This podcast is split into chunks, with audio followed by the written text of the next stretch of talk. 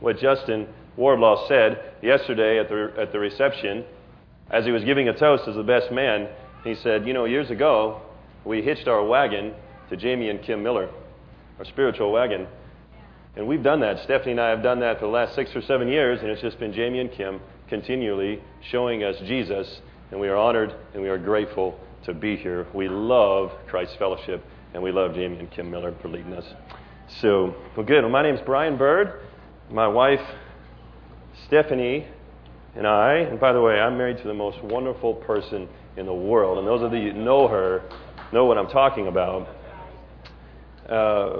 We've been members here for seven and a half years. It's the fault of Randy and Anna Brown that we are here, and for inviting us. So glad they did. Stephanie and I will be married 20 years this December. We have 3 children, Allison, Austin, and Wyatt, in 9th, 7th, and 4th grade. And I just, before I kind of jump in here, I wanted to give a plug for World Mandate, which is coming up in a few weeks, and I hope you come. We've gone, 7 or 8 times. It is awesome. I mean, it will just lift your spirit, make you love Jesus, and make you want to be a part of His purposes. I can't think of anything better to do. And to kind of give you a plug for it, I'll tell you a quick story. My daughter Allison and a friend of hers at school were doing what 9th grade girls will do. They were talking about 9th grade boys. And this is she was talking with a lovely young lady who I don't think is a believer. I don't think is in church. And she said, Allison, who are you interested in here at Trinity Valley, their school?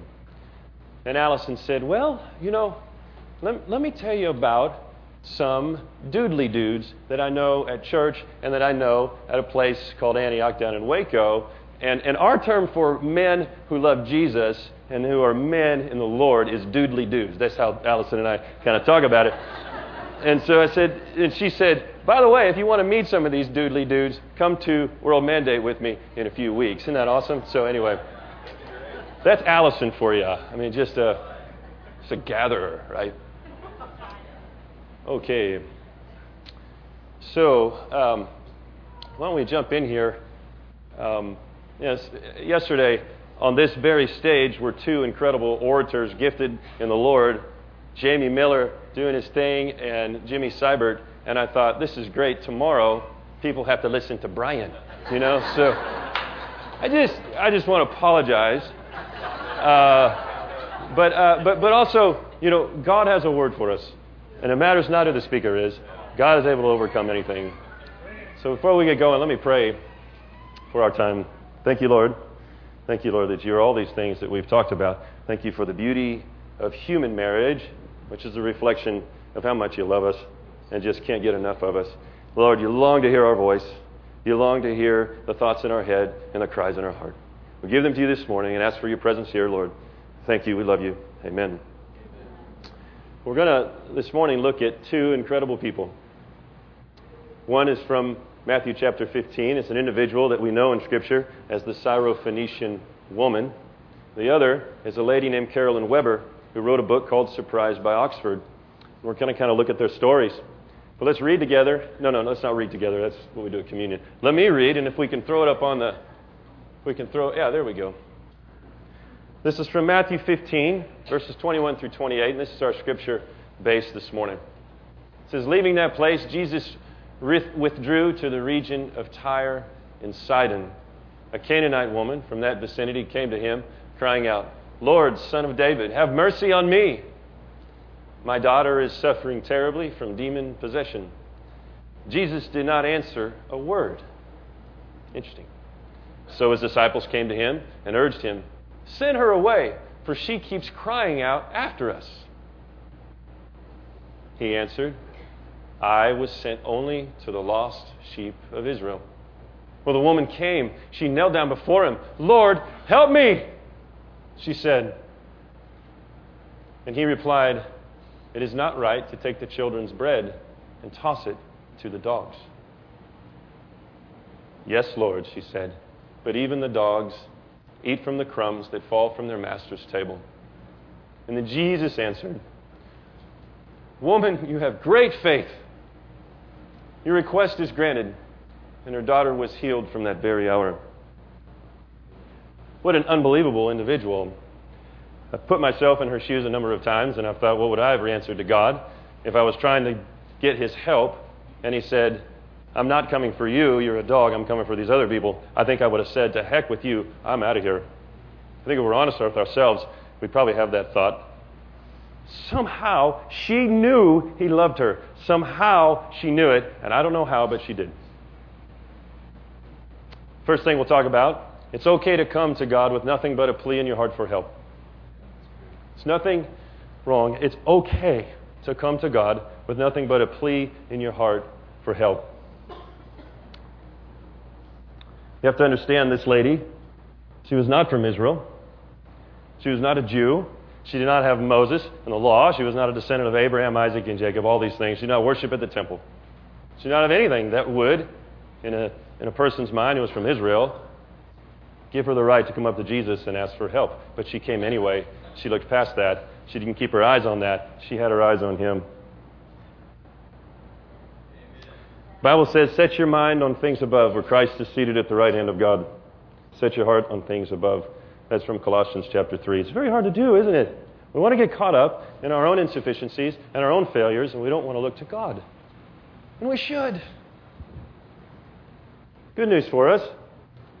In Acts chapter 1, it says, you will receive power when the Holy Spirit has come upon you. Isn't that great? That phrase, come upon you, in the Greek, hi, Yancy. This is Jamie does the parenthetical thing, right?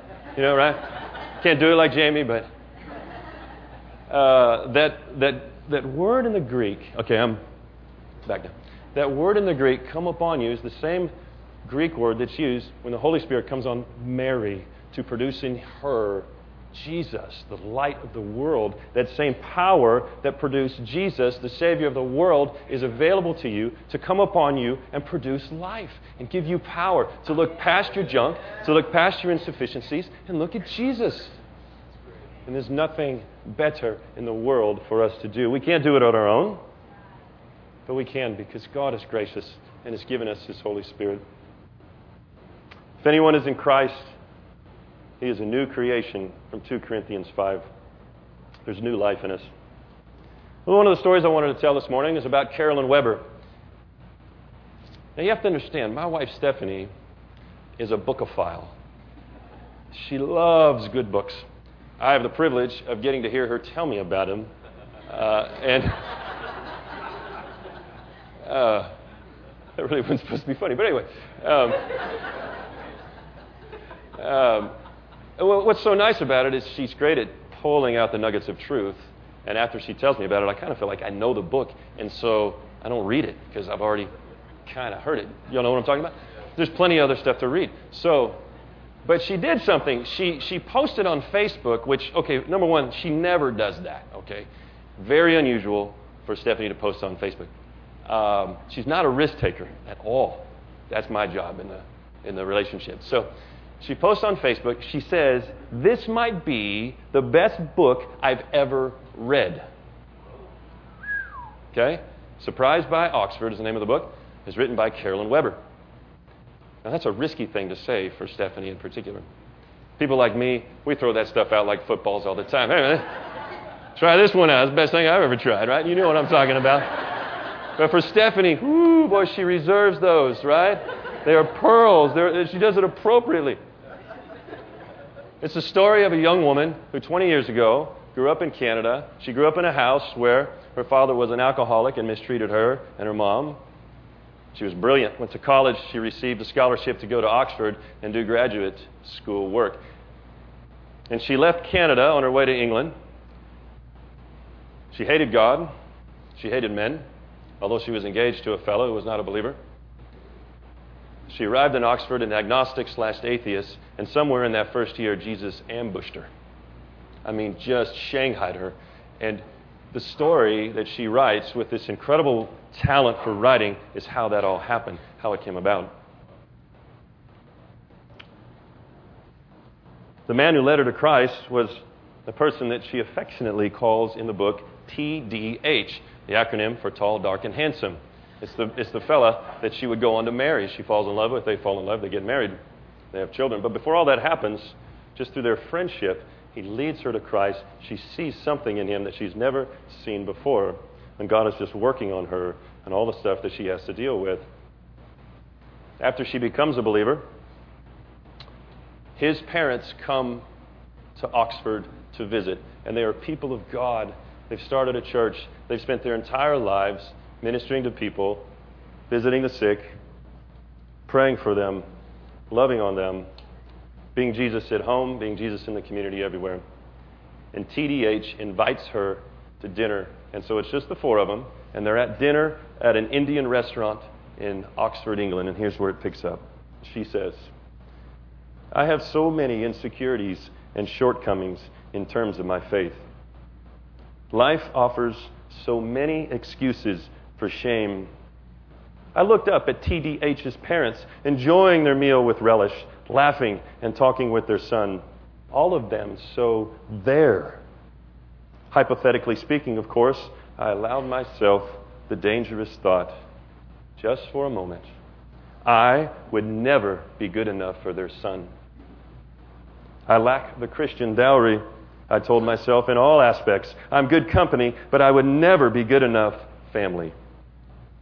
As we waited for dessert, I announced, 'What a delight this dinner has been,' adding with complete sincerity, if not a little wistfulness, 'You are all well so perfect.'" TDH's mom put her hand over mine. TDH's eyes shone at me from her face. "My goodness, no one's perfect, Carol. And certainly not us. But at least we know who is." You see it? You see how powerful that is. TDH's mom had been walking with Christ. He had been dealing with her. And she had learned the value of looking at Jesus and getting past everything. Even if all you have given him up to that point is grief, it's okay to come to God.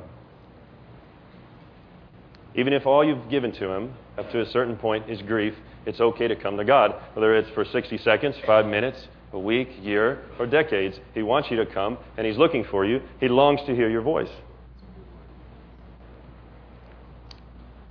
The other individual we're talking about this morning, the Syrophoenician woman, remember her. She was from an area near Tyre and Sidon, which is sort of on the western part of that area we know as Israel and Palestine today. She was not from Israel, and back in those days there was a lot of tension between people from one country and another. So when she approached Jesus, she approached him not necessarily as a friend, but possibly, in some people's eyes, as a foe, just because of where she lived. But that didn't hold her back. She kept coming. She had no particular education, nothing to give to him for his ministry, as far as we know. She was not a traveling evangelist, so she had no pointers to give him. But she kept coming with nothing to offer. We have a hard time doing this because just the warp and woof of how we operate here in our culture is that it's if I bring something of value, I get something of value. Am I right? So it starts early in school. If you study well enough, you get an A. If you don't get an A, right? If you work hard enough and you're talented enough, you make the team and you play. If you're not, you don't. If you're older and you've shown up for your first job ever, just the very nature of you being in the room on the first day of your job, there's an implication that you are bringing something of value. In the organizational world, whether it's nonprofit, churches, businesses, whatever, it's value added. What is your value added? What are you bringing to us? Because we're not giving you a dime until we know what it is and you start producing. You see it? It's in our culture. It gets in our psyches. It gets in our mind. We apply it in our relationships, keeping track of how we do things for each other, and then we put it on God, and that's the fatal mistake. We do it all the time, every one of us in here. And God says, "That's not me." And I can tell you, that is not the God revealed in the Scriptures to us. God is much bigger than that. That God that is this for that what did you do for me lately, God, is much too small for me, folks, and he's much too small for you. God is family. And he invites you into it. We say when we give communion here that all are invited to his table by being in his family. Just your being and not your doing means that you are loved, you are provided for, you are longed for. I'll tell you a quick story, and this one I've made a lot of mistakes in life, and I'm going to tell you one.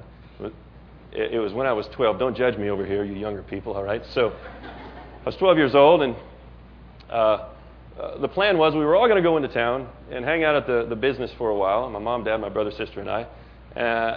I worked it out so I could ride my bike across town. I can't imagine sending a 12-year-old to do this by himself. But anyway, it was the 70s, man. This is how we rolled things, right? So off I go on my bike. No helmet. Helmet? What are you talking about? So it looked like an alien. So anyway, I ride my bike, and my dad said, that's fine, you can do that, but you have to be back by 3 o'clock. No problem, Dad. I'll be back by 3 o'clock. No, what are you kidding me? Sure enough, got carried away. My friend and I were playing pool, listening to Roger Miller, or whatever we were doing. And I was late getting back, so I start heading back, and I'm going to be like 45 minutes late. And I thought, what am I going to do? And I hatched a brilliant plan. I know what I'll do. I'll fake a bike wreck. So I took the chain off my sprocket thing, and so I thought, man, I'll come walking up limping. They'll feel sorry for me. You know, it'll be great, and it'll be no problem. So sure enough, I try it. I come walking up, kind of limping, some fake limp. I didn't even know which leg to use, you know, that sort of thing. Bike's off the deal. Brian, where were you? We were worried about you. Dad, I had a bike wreck and blah, blah, blah, and this rehearsed story. And as soon as I said it, I knew he knew that I was lying. And he knew I knew. And so there was this uncomfortable moment between us, right? For those of you who are parents, you know your kids so well, right? And part of it is because they're a lot like you are, right? So what he chose to do was say, okay, Brian, we're glad you're okay. We were worried about you. I'll help you put your bike up and let's go home. I got in the car and I was quiet the whole way home. We get home. I spent 2 hours in my room pacing around, the guilt starting in my toes, creeping up all the way to my head. And I was thinking, what have I done? And how am I going to get out of this? After a while, I knew the only solution. Stumbled into my parents' room, and I blurted out, I'm so sorry. I lied to you. Please forgive me. What I want to point out here is that I'm blessed with a dad who is wise and who loves God. And he said, Brian, first of all, I'm glad you came to me. I've been waiting for you to do this. I knew you were lying, and I've been waiting for you to come to me, and I'm so glad you did. And he went into some other things like, we can't lie to each other, Brian, because then we have a trust problem between us. And you and I have that now, but don't worry, I'll help you work that out. We can't break our promises. You broke a promise with me and the rest of the family. And there's a trust problem now, but don't worry, I'm going to help you. We're going to work that out. But Brian, don't ever, ever stop coming to me. Isn't that beautiful? It's a picture of the Father. And my dad was smart enough to know that that wasn't the last stupid thing I would ever do, right? Right? And he wanted to make sure that I would keep coming to him.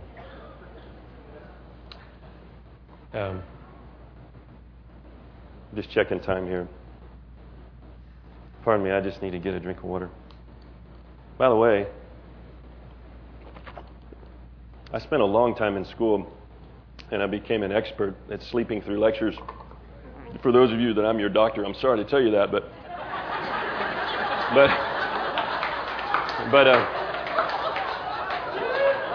particularly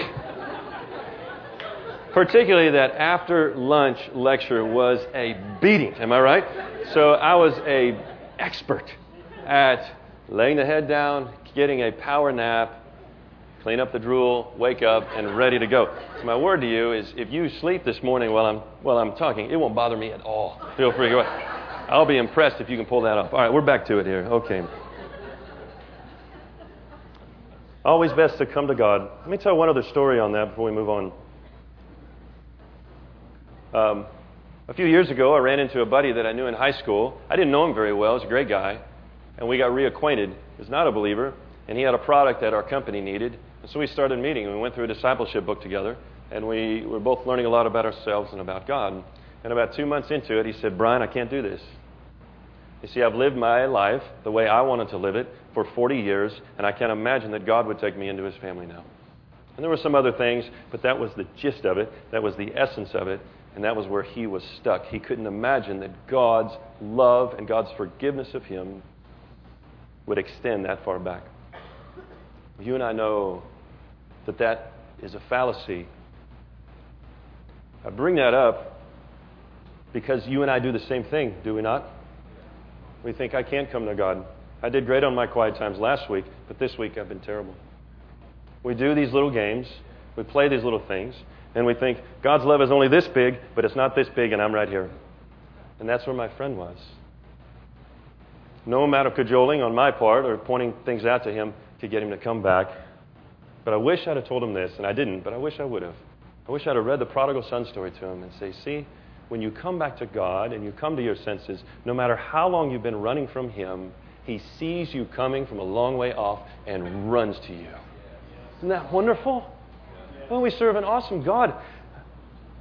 In the book by C.S. Lewis, The Voyage of the Dawn Treader, there's a child named Eustace who gets turned into a dragon because he's such an incorrigible, awful individual. And then Aslan meets him. Aslan's Jesus in the shape and form of a giant lion. He says, do you want me to take this dragon off of you so you can be a boy again? Oh, yes, Jesus. And Jesus puts his claws into his skin and begins pulling off and ripping off the dragon's skin to reveal the boy underneath. And it is excruciatingly painful. But he says, oh, Aslan, keep going and get it all off because I want to be a boy again. No matter how long it had been going on, after Eustace had that stripped off of him, he buried his face in Aslan's neck and hugged him. God's waiting for us to do that every day, to come to him so he can do that for us. Well, let's move on here. I'm going to have to speed up. Those who Christ intends to honor, he first humbles. Let's go back to our hero, this individual that we know as the Syrophoenician woman. God's first response to her when she says, please help me, is silence. He ignores her. My God, why have you forsaken me? The psalmist says in Psalm 22, it's echoed by Jesus as he hangs on the cross. It's one of the 7 words from the cross. Why are you forsaking me? And one of the, of course, obvious questions from this parable is, why did God treat her this way? I don't know. I've felt this way before. Maybe you have too. Maybe it's been for just a day or much longer. But I know this. When we're waiting for God to answer us, when I'm waiting for it, he wants me to keep coming. He wants me to pray more earnestly. And the only way he can get me to do it is to ignore me for a while. Not really ignore him, but be silent for a while. He wants me to dig further into the Scriptures. He wants me to humble myself and get somebody else to pray for me because me praying by myself is not enough. Sometimes God will do this. He delights to build our faith through difficulties. Remember that Abraham waited for 12 years. God showed him the stars in the sky. He said, look at the firmament. Your descendants will be as numerous as these stars. It took them 12 years before they had Isaac, before he and Sarah had Isaac. Those who Christ intends to honor, he first humbles. Jamie will point out, when we are squeezed, what is inside comes out. When God is allowing us to go through difficult times. Those things that need to be resected from us get shown, don't they? When we're going through a very difficult time. And then the Holy Spirit can take our hand and walk us through these things.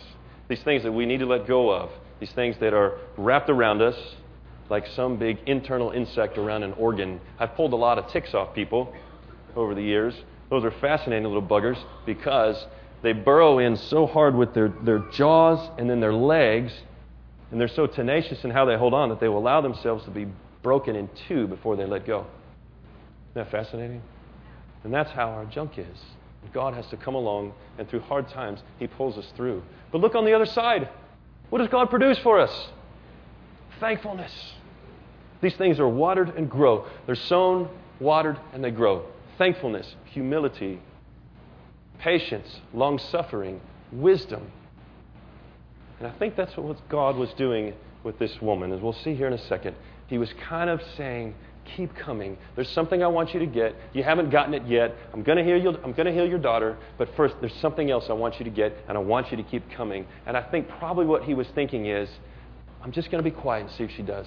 I'm going to help her, but I want to see her keep coming. It should blow us away, folks, that the God of the universe, will meet you and me right where we are. It should blow us away.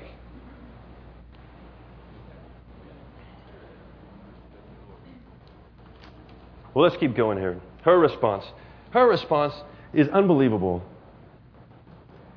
When she says to Jesus, the crumbs from your table are enough, it's all faith, all trust in his unconquerable love for her. It's like she was thinking this, I think. Jesus, I refuse to believe that you won't hear me and help me. I refuse to believe it. Jesus, I refuse to believe that you're as fussy, narrow-minded, critical, judgmental as I am. I know I'm that way, but I refuse to believe that you are that way. I'm going to keep coming because, Lord Jesus, I want nothing more than for you to take me into your love and take me into your grace. I think that's what was going on here, folks. And I think we can learn from that. Carolyn Weber, in Surprised by Oxford, I'm going to read just a little small section here. After she became a believer, she was wrestling with all of this, with her own insufficiencies and insecurities. And the man that she had fallen in love with, TDH, received a visit from a young woman from the States, a former friend. And she refers to this young woman as Miss Georgia in the book. And she gets into this comparison thing, right? I've been there. I'm not as whatever as that person. They're up here. I'm there. I've got to get there. And my self-worth begins to come from that.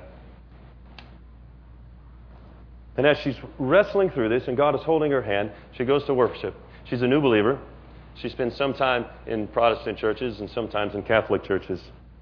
And this time she's in St. Mary's Church in Oxford. And here's what she says. For some reason, I felt more comfortable talking to Mary about this, about being a flawed woman, about being a woman who tried but was found wanting. I sat alone in St. Mary's Church the night after Miss Georgia left. The prayer candles flickered on the tiered holders at the side of the altar. Can you picture it? Ever since I started coming here, I always lit my candle on the lowest rung. Somehow, the lowest rung seemed to be where I belonged. We all have pain and anxieties. The truth was that all these demons lived within me. Shame, guilt, feelings of inadequacy, and fear. There I sat, not really accepting what grace was trying to give me. Not really buying that I had been bought. Not really getting the real, that I was valued, loved, esteemed, already and in spite of me, beyond measure. She says, often the darkest things within ourselves become the keys to which we open ourselves to God. Isn't that beautiful?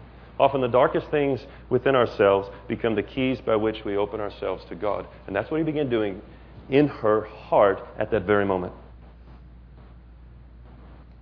We open ourselves to God, to his healing, and to a better comprehension of grace. Full comprehension, I think, is beyond us at present. And in this moment, God holds her hand and draws her to him, and she gets it, and for a moment, here's what she says. She says, grace means you get to light your candle on the top rung. All because of him. Grace means you get to light your candle on the top rung. So that is what I did for the first time ever that night, and that is where I have lit it ever since, even when I am tempted not to. Isn't that beautiful? Isn't that beautiful? What a beautiful picture of who we are. What a beautiful picture of what he has done for us. And it's a beautiful picture of who we are not. Here's the vital piece of understanding, as Brennan Manning can say it, and only Brennan Manning can say it. The splendor of a human heart that trusts it as love unconditionally gives God more pleasure than the Sistine Chapel, Beethoven's Fifth Symphony, Van Gogh's Sunflower, the sight of the Grand Canyon, or 10,000 butterflies in flight. Isn't that beautiful? The splendor of a human heart that trusts God gives him so much pleasure, more than anything. Our trust is our gift back to him. Let's look at Jesus' final response. He says, well, it says in the Scriptures, and this is where I think words are insufficient, right? Lots of words are insufficient to communicate what we want them to communicate. But he says, oh, woman, your faith is great, your child is healed, right? I think it went something more like this. I think it just blew him away. I think it blew away his mind and his soul, 100% human, 100% God, and I think he was just blown away. And she's kneeling before him. I think he bends down, grabs her hand, and says, your faith, your faith, your faith, your faith, it is so great. Oh, and I bet he was smiling. He said, stand up with me. Your faith, a woman, your faith is great. The thing about your kid, we got that taken care of. Don't worry about that. Let me tell you something. Your faith is unbelievable. I'm blown away. I love you. You see it? God's not impressed with us, folks, when we do things that the world thinks are impressive. If you end up on the cover of Time magazine, God doesn't go, your Time magazine photo, it's so amazing. He doesn't do that. If you become the CEO of a Fortune 500 organization, if you're a great leader, whatever, what he does get blown away by is when you have the faith to understand how loved you are. And I think there was part of him at that moment that was saying, oh, this is worth dying for. This is worth dying for. Maybe, I don't know. We can ask him. This is worth dying for. Trust is our gift back to God, and he finds it so enchanting that Jesus died for the love of it. Trust is our gift back to God, and he finds it so enchanting that Jesus died for the love of it. Does God love me because I have a quiet time every day? Does God love me because I share Christ at school? Or a leader in a youth group? Does God love me because I hold the hands of the sick and dying and pray for them? Does God love me because I take care of the poor? Does God love me because I serve at church? Whatever. If we believe this stuff, we're a Pharisee. And God says, I don't know you, and you don't know me yet. And yet we all do it all the time. God's love is unconquerable. You can't imitate it. Abraham, Isaac, and Jacob, I think, didn't even get close to understanding it because Jesus hadn't come yet. It's so hard for us to get this because the warp and woof of our thinking and our culture is we have to perform to get God's love. We have to create things that we think he will find worthy. Well, folks, he is worthy. Can I challenge us? When we're steeped in self-worth by what we produce, ask God to let you let go of that. Let go of it. Turn all your focus on who he is and what he does and his character and his wonderfulness. It's the best thing for you. You've got to lay down your pride, lay down all the great things you think you've done. But it's the absolute best thing for you. Let me end with this quote from Carolyn Weber's book. This is a tiny quote. And this is for all of us who struggle to get this. This is for all of us who are like me, who keep doing things and trying to gain God's favor. I don't even know I'm doing it, but then I look back and I think, oh my gosh, help me, Lord. After she became a believer, she began a mentoring relationship with an older woman who was also brilliant, who was a professor at Oxford, who had been walking with the Lord for many decades. And Carolyn says to her, I can't get this grace thing. I just can't get past me and all the junk and all the stuff. And this is what the woman says to her.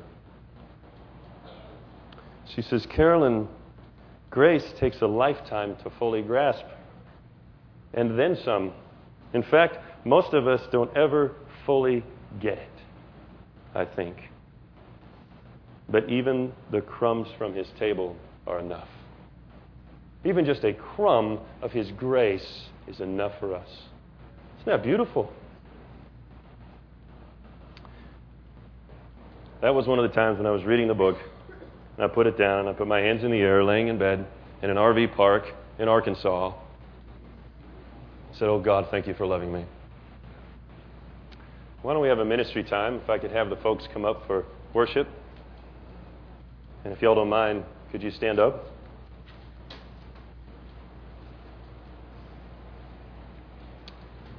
Have the ministry team come up, please. Thank you. C.S. Lewis famously pointed out that it's a great thing to pray to God. It's a great thing to go into our closet and pray to him. And he does things in our hearts and minds when we do that. But there's something happens different when we pray with somebody else. You see, because there are certain parts of God that are only going to come out when you pray with another believer. It takes a little humility to do it. But if you've not prayed with another believer, please do it. Here at Christ Fellowship, this is what we do. We minister. If God has been speaking to us during the sermon time, then we want to minister to each other. We want to pray for each other. And so this is a time where you can pray with somebody next to you. Or if God's been pulling on your heart about some of these issues that we all have, then come up here and get prayer with some of our folks. It may be that you find yourself, without even trying, doing things that you feel will earn God's favor. Get help this morning letting go of that concept of God. What He's saying to you is this: I want to know you, and I want you to know me as I really am, and I can't know you until you get rid of this. So He's wanting you to come and get prayer. Perhaps this is you. Perhaps you often feel the experience of not being good enough to be in God's family. I don't feel good enough to be in God's family. Can I tell you, Mother Teresa wasn't good enough. The saints of old weren't good enough. God has no interest in good enough. That is not in His vocabulary. That is not in the way He works. He has absolutely no interest in it. His challenge to you this morning: put your candle on the top rung. Do it this morning. Get somebody to pray for you and know how valued, loved, esteemed, and bought that you are. And lastly is this. Some of us can't experience the Christian life without guilt being heavy on us and in us. We ask God to remove it, but it rushes back like a swarm of insects that completely covers us and weighs it down. We try to shake it off and break free, but we can't. We apologize for everything we do or don't do. We try to get some freedom from it, but we can't get it off of us. And this is what God is saying to you right where you are. I know you. I know everything about you. I know your failures as a spouse. I know your failures as a parent. I know your failures at work. I know your insecurities, your insufficiencies. I know every skeleton in your closet. And my challenge to you is this: I dare you to love. I dare you to know. I dare you to know that I love you as you are and not as you should be. Because you will never be as you should be. Come get prayer this morning.